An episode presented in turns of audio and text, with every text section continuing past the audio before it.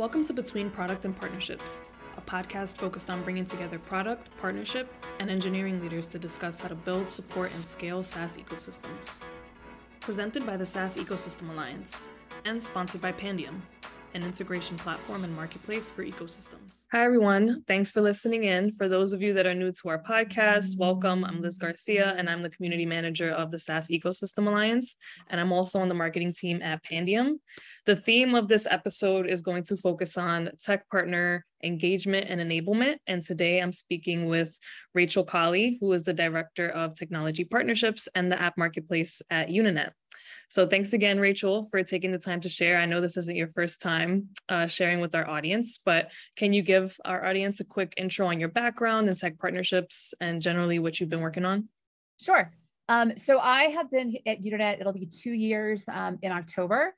Um, so I have been in the, and I've been working with technology partnerships specifically for about the last five um, and in partnerships in general for about the last fifteen. I've done channel, services, strategic partnerships, um, but I always come back to technology partnerships. They are my favorites.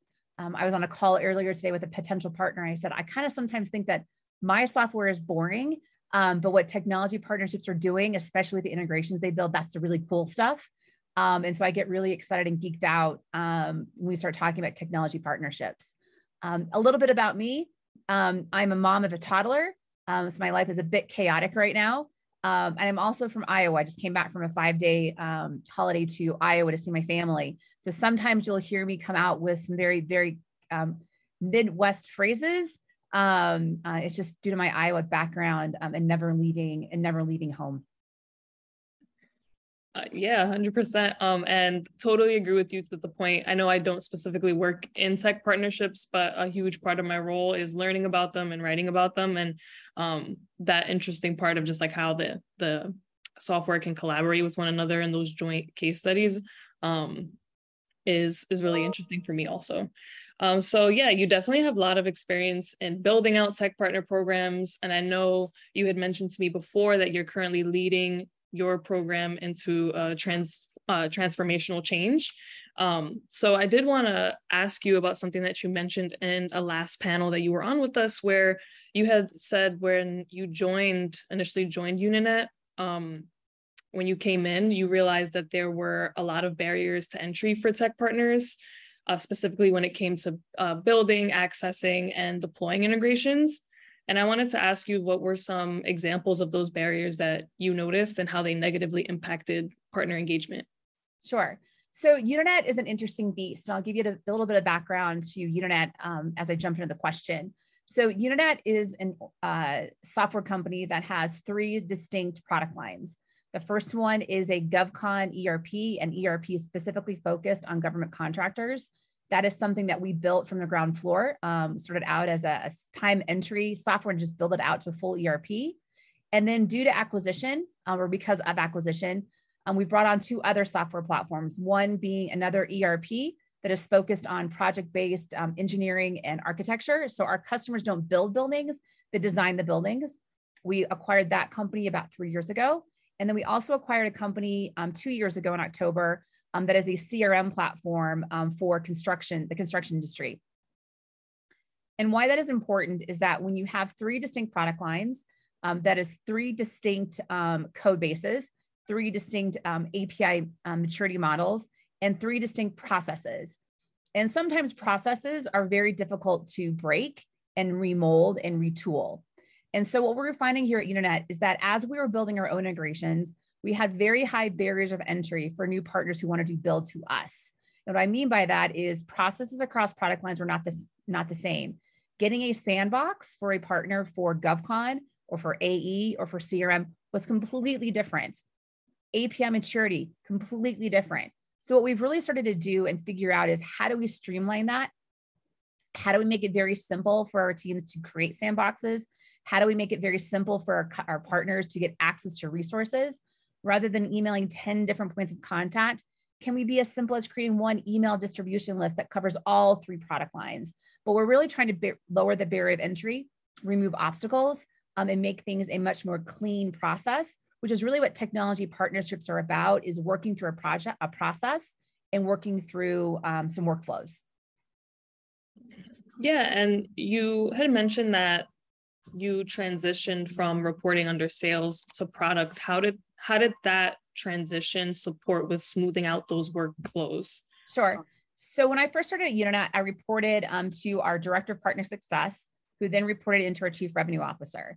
And I think for onboarding and being able to understand the lay of the land here at Unanet, um, that made a lot of sense for me to report there. She was able to get me a lot of indirection I, I needed, be able to kind of set the stage for success. But what we found though, is that when you start looking at technology partners, they are much different than a referral partner, services partner, et cetera, et cetera. They had need very special access points. They need able, they need able access to sandboxes. They need access to A P I endpoints. They need access to product people, and they need to understand the roadmap. I also realized that my ability to be a change agent and be a great advocate for our partner, our technology partners, was also lessened because I reported very low into the ranks of Unanet. So I used a lot of the messaging that you'll see in blogs from Crossbeam about how the closer you are aligned to the C-suite, the better off you're going to be.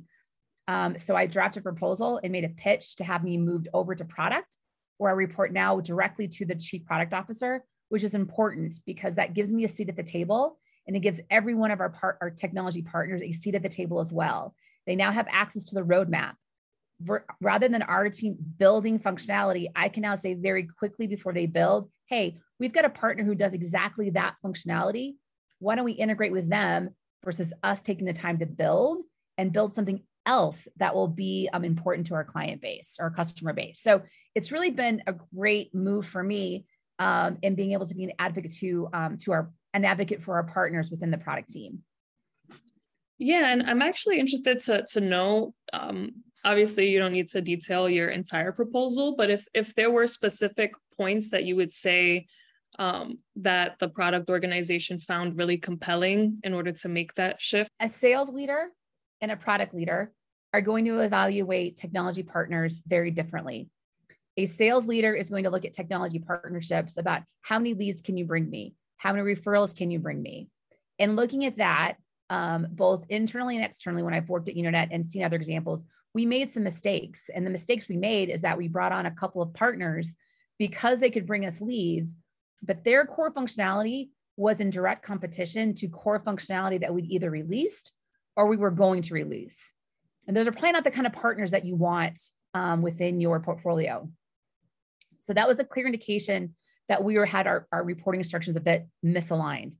Product, product wants to look at things differently. They want to look at things that our, our functionality that they're not going to build themselves. They want to look at fun- they want to look at technology partners that will really delight our customers and expand our product adoption, or they want to look at technology partners that will um, become a pivotal integration that makes our customers more sticky. All three of those things are important. All three of those are important K P Is to track. All three of those will eventually lead to bottom line revenue, but excuse me, bottom line revenue is not the number one driver when you report over into product. So it's really important that if you're trying to make a pitch to report into a different section of your organization, to figure out why you have a technology partner program, how you're evaluating your technology partner program, and make sure that you are reporting into where the alignment makes sense. Yeah, I think that's really great advice. Um, and you, you mentioned that you're building most of these workflows internally. And so there wasn't the choice to go with a partner portal and like specifically for tech partners. Could you speak a little bit to uh, what contributed sure. to that decision? Sure. So, um, uh, I see a lot of posts and blogs, information about partner portals. Um, I think partner portals are a valuable resource when you're looking at referral, channel, um, integration type partners, the, the typical selling channel within an organization. Partner portals are like taking a square peg and putting it through a round hole when you're talking about technology partnerships. Technology partnerships are all about onboarding and enablement and go-to-market strategies. It's not about referrals and co-branded marketing material, which is typically in the selling channel. So we did a lot of research um, in regards to portals. And what we're finding is that the portals that are out there today would have to have a lot of configuration, a lot of adjusting, a lot of um, customization that would be required to make them work for a technology partner program. to be able to manage the workflows. And when we talk about technology partners, we're talking about workflows about how do you build the integration? How do you enable your sales team about the integration? How do you build a go-to-market? How do you enable support? How do you enable implementation? About all these different steps. And that just couldn't be accommodated in the standard portal, portals that you see in the market. Um, so we've gone out and we've built our own workflows using various tools, um, Monday dot com being my favorite. Um, but we've gone through and we've built out some pretty extensive templates and workflows that really work for us. It is something that our product team is very familiar with. Our partners are very familiar with it. They have access to it and can kind of see what's going on. And these workflows and templates have become our basis for any of our standard or sync calls that we can just kind of go through and say, where are we here? Is this finished? Is this stuck? Is this behind? And they become a really great conversation piece um, or agenda topic as you're going through sync calls. They also work really well when you're talking to your product team. And I can say to product, look, these are the five things that are stuck. Three of them that are stuck are on our side, and our partners can't move an integration forward until you move them out of my, move these things out of the way for me. How do we accomplish this? How do we get this A P I developed faster for them? Um, so it really becomes a great talking point um, as we work through things. But, you know, I think portals are great for the selling channel of the, of the partner programs. Technology partners, we're very unique and we're very specialized um, and we're very um, process project management based. Makes total sense. Um, it you you mentioned some examples, like for example, Monday dot com is is a tool that you've used. Are there any other processes or technology that has made the collaboration with product uh, while working on this problem it, that has been helpful in that collaboration? So I think that why Monday dot com has worked really well for us. Um, so internally here at Unanet, our product team uses Jira and Confluence, pretty standard in their, in their industries. Um, our C R M tool is Salesforce, um, pretty standard in the market. But our product team doesn't have access to Salesforce, and I'm not a big Jira person. So we needed to find a tool that was easy to use. Monday dot com is super simple. Um, I am not a technologist by training. I'm a partner manager. So I don't know bits and bytes, but I know how to build workflows. So Monday dot com was a really easy place for us to start. It was a familiar tool um, and licensing is relatively inexpensive. So if I wanted to bring a partner into it to use it as well, um, the case could be made for doing that. Um, there's plenty of other workflow tools out there. That just happened to be where we landed because it's something that we were already using internally at Unanet. And so I had a lot of subject matter experts who could help build, build it out for me. You know, we have Monday dot com, but we also have that integrated into Slack. So when I have a partner submit a ticket, it notifies me in Slack and I know to go check that ticket. I mean, we use Monday dot com not just for the templates of a workflow, but we also use it for submitting tickets. I'm a partner man, or I, I'm a technology partner building an integration, and I've got a question about an A P I. Well, rather than that question being lost in email world, you can now go to Monday dot com and submit a ticket, and that goes right to our teams and they can start processing. You have a marketing question, a customer needs access to the A P I, that all goes through Monday dot com form, um, and we can start process, processing it on, on our side a bit more efficiently. That's some really great technical advice. It's, it's interesting. I, I feel like I've read a lot and done a few interviews and I haven't heard anyone mention Monday dot com. So it's just interesting hearing how you're using it to collaborate we, with product. To be fair though, when I started, you know, when I was only managing five to ten partners, I could do a lot of this in Excel and OneNote. Um, and then you start to scale and you realize those pieces of software don't scale with you very easily. Um, with Monday dot com, and again, there's other workflow tools out there. This is just what we picked. Um, I can build dashboards. So when I speak to our chief product officer and he asks me, Rachel, how many partners are stuck with this topic? I can tell them right away. Or how many partners do we have with our C R M platform? I can tell them right away. It's all dashboarding that rolls up from my templates and creates easy access to information. So Monday dot com has become the tactical tool we use, and it's also become an executive reporting tool as well. That's really interesting. Um, and I like how you separated, how you explained that, you know, this is a, this is something that works for you all as you're scaling um, mm-hmm. the program. To transition a little bit um, after, you know, to transition a little bit from um, collaborating with product, I want to talk a little bit about how you audit your investments in tech technology partnerships and what processes you have for reporting on um, goals and joint successes. Sure. Um, I think that Unanet is a bit, um, we are not as advanced as some organizations are in the reporting of K P Is, that we have been in the last eighteen months. So to give some history, Unanet launched our Connect campaign, our, our Connect platform in July of twenty twenty. So we're just two years into it. And at that time, when you're building out this marketplace, I think you have two goals in mind is one, how do you get a lot of logos on your website? One, and then two, how do you make sure that those lo- those logos are integrations that are being used and not just sitting on a shelf? And so that's really what we focused the last two years on is building out the marketplace, building out our logos, building out our integrations, and building out our processes. So while I can tell you how much revenue we have made off of those integrations, um, it's not a K P I where we are evaluated today. Do I think that's going to change at some point in time? Yes. Um, but really what we're looking at though, is not just how much revenue has come from those integrations. One is how many integrations do we have per customer? Is it one, two, or three? Um, how many customers are actually actively using the integration? So I don't know if we'll ever get to the point where we are evaluating based on dollars. We're really going to be focusing on usage, because when we start seeing high usage, that may tell us we need to have other partners in the same vertical. Um, or if we don't have a lot of usage, either one, we haven't done a great marketing strategy, or B, we hitched our wagon to the wrong horse. And this is not an integration where our customers find value. So we're less worried about less revenue is great, but we're really focused on the usage and how many integrations our customers are using. We want to get to the point where every one of our customers, especially in our E R P platforms, we want to get to the point where every single customer has one integration. And when we get to that point, then we can start working on, okay, how many do we want to get to two? Do we want to have seventy-five percent using two? Um, and I don't know if anybody has like the real statistics, but I think anecdotally, we all know the more integrations your customers are using, the less likely they are to lift and shift and go somewhere else. The retention becomes really, really high, the more integrations you have in place. I don't know if anybody's figured out what that magical number is.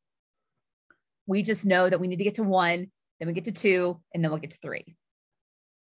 No, that's that's a good point. And we actually had a, a panel where uh, we had Larry McDonough from Procore. He spoke on that and he mentioned the point that you made. We, we don't really know for each organization where that stops, but for every organization is different. And it's just about finding that sweet yep. spot based on like where your company is, or even the, the vertical that your company lies. It might be different for each of those. So, so we partner with Procore.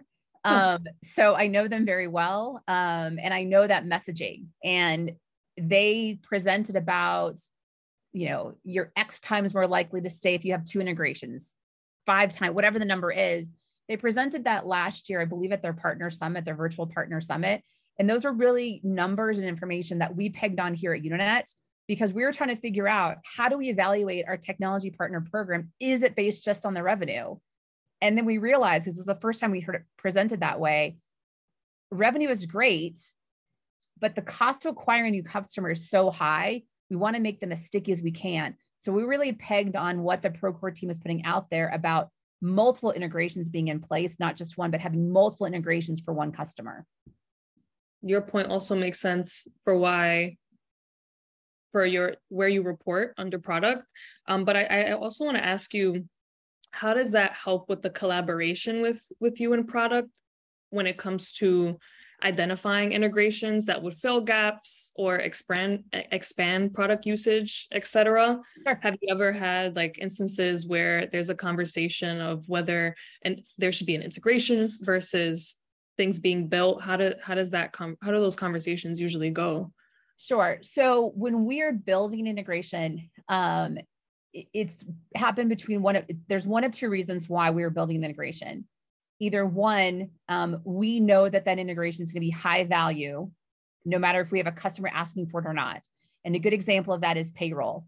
When we start looking at E R Ps, and that's, those are our main product lines, are two E R Ps, having an integration to a payroll platform like A D P, Paylocity, U K G, those are table stakes. If you don't have an integration, if you're an E R P and you do not have integrations to payroll, you are losing a ton of business. And so we know that payroll is very important to our customers. So right now we have integrations of fourteen different payroll platforms. When it comes to other things that we integrate to, things that we have built, we either have had customers, we have internal, we have internal and external portals where our customers and internal resources can submit suggestions for integrations. We should be integrating with a tax platform. Um, we should be integrating with a, a bill pay type platform. And when we start to see a groundswell of requests for the same thing, then our product team will take the initiative to really start investigating that. That process is very different versus when partners, potential partners reach out to us. When potential partners reach out to us, the evaluation is a bit different. When they reach out to us, we're looking at things like Crossbeam or account mapping. Is there some natural overlaps in there where our customers would want this or are already using both of our products? We want to work with partners that are already bringing to the table two or three customers that they know are already asking for this integration. Um, and then we have heavy involvement with our product management team.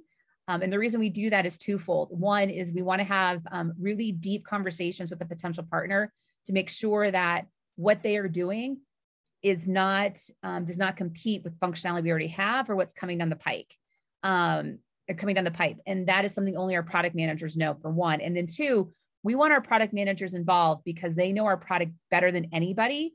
And we want to make sure that they are providing good counsel to our product, or sorry, giving good counsel to our technology partners so that they are building an integration that we know will cover everybody.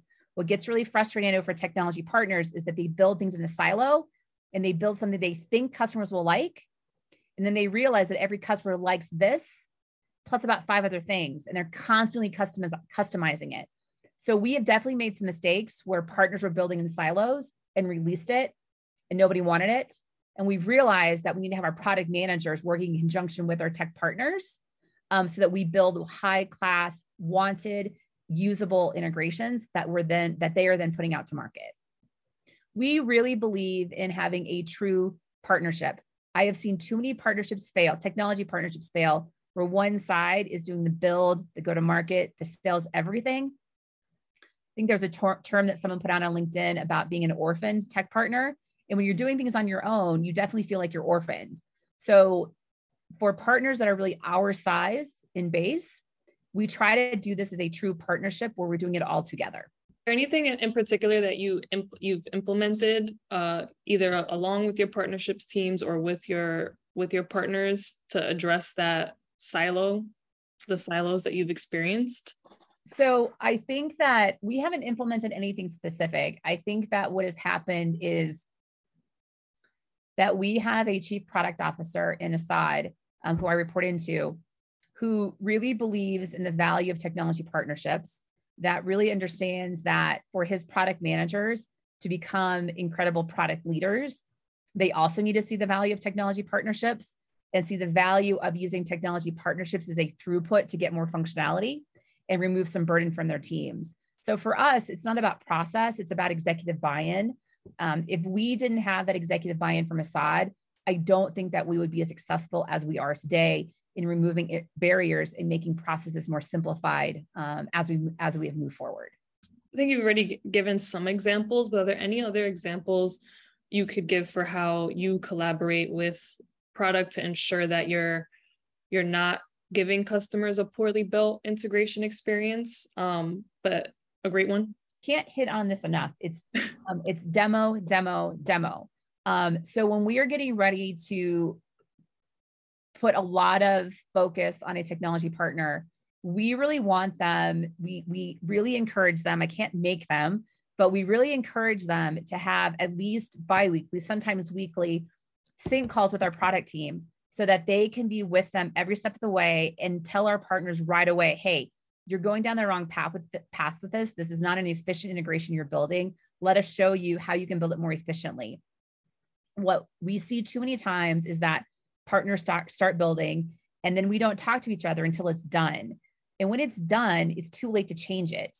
So we really want to have those conversations throughout the integration process so we can help you pivot if need be, um, or, or, understand very quickly what you're missing in our functionality that we need to get into our roadmap right away so that you're not successful.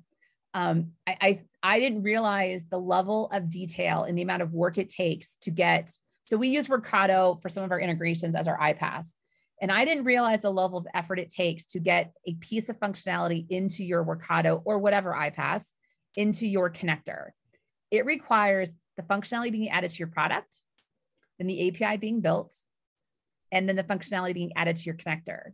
For Unanet, those are three different teams, three different sprints or more. And so we need to know right away that we are missing something on our side because we know it'll take some time to get it to you. So that's why it's important for us that we are with you every step of the way and not saying, here's all your resources, we'll see you when you're done. That's why those sync calls become really important to us. Yeah, and um, that so that's one of the ways that you're, you're engaging with your partners. Are the partners also on the Monday dot com platform as well? So we're starting to bring some onto that. Right now, we have partners that have um, read access to it, and we have some partners that'll be having um, edit access to it. Um, but yes, to answer your question, yes, our partners are getting access to um, our workflows and getting access to Monday dot com. Okay, yeah. I just wanted to know if that was also a part of the yeah. your partner um, engagement. Um, this this went so fast. I think we covered, we covered so no, we covered so much, and I feel like you gave Um, so much actionable advice and tactical advice. Is, is there any last advice that you would give our audience who is tackling this problem? Yeah, I think that um, one of the challenges that every technology partner manager has, um, I think there's, there's, we are afraid to say the word no. Um, and sometimes when we have a te- potential technology partner come across our desk um, and we're evaluating it, I think that when our gut tells us no, we shouldn't proceed. We are a bit nervous to say no um, because, well, there's a what if. And I think that as technology partner managers, no matter where stage you are in your career, I think it's really important that you feel empowered to say no, um, be able to document why you've said no, but feel empowered to say no, because I've seen some really bad partnerships out there because a technology partner manager was afraid to say no because of the what if. If there's a what if out there, they will come back. We've had a couple of tech partners that we've said no to because it was not the right time. And they've come back to us six, nine months later, and it was the right time. Um, so I just think the word no, um, carefully crafted, is a really important thing um, and a very empowering thing to be able to do, is to say no. Well, thank you so much. This was this was great, Rachel. Um, is there anywhere that our audience can connect with you with on LinkedIn, anywhere yep. else? So I'm on LinkedIn, uh, Rachel Collie. I'm an easy one to find. There's not many of me out there. Um, and you can also email me at rachel dot collie, C O L L I E, just like the dog, um, at unanet dot com. And if you ever want to see pictures of my cute toddler, I am also on Twitter as well. Amazing. Thank you so much. Thanks for Thanks. tuning in. If you enjoyed the content, subscribe to our channel and give us a thumbs up. If you're someone who is working on building and scaling SaaS product partnerships, we invite you to apply to be a member of our community at sass ecosystem alliance dot com.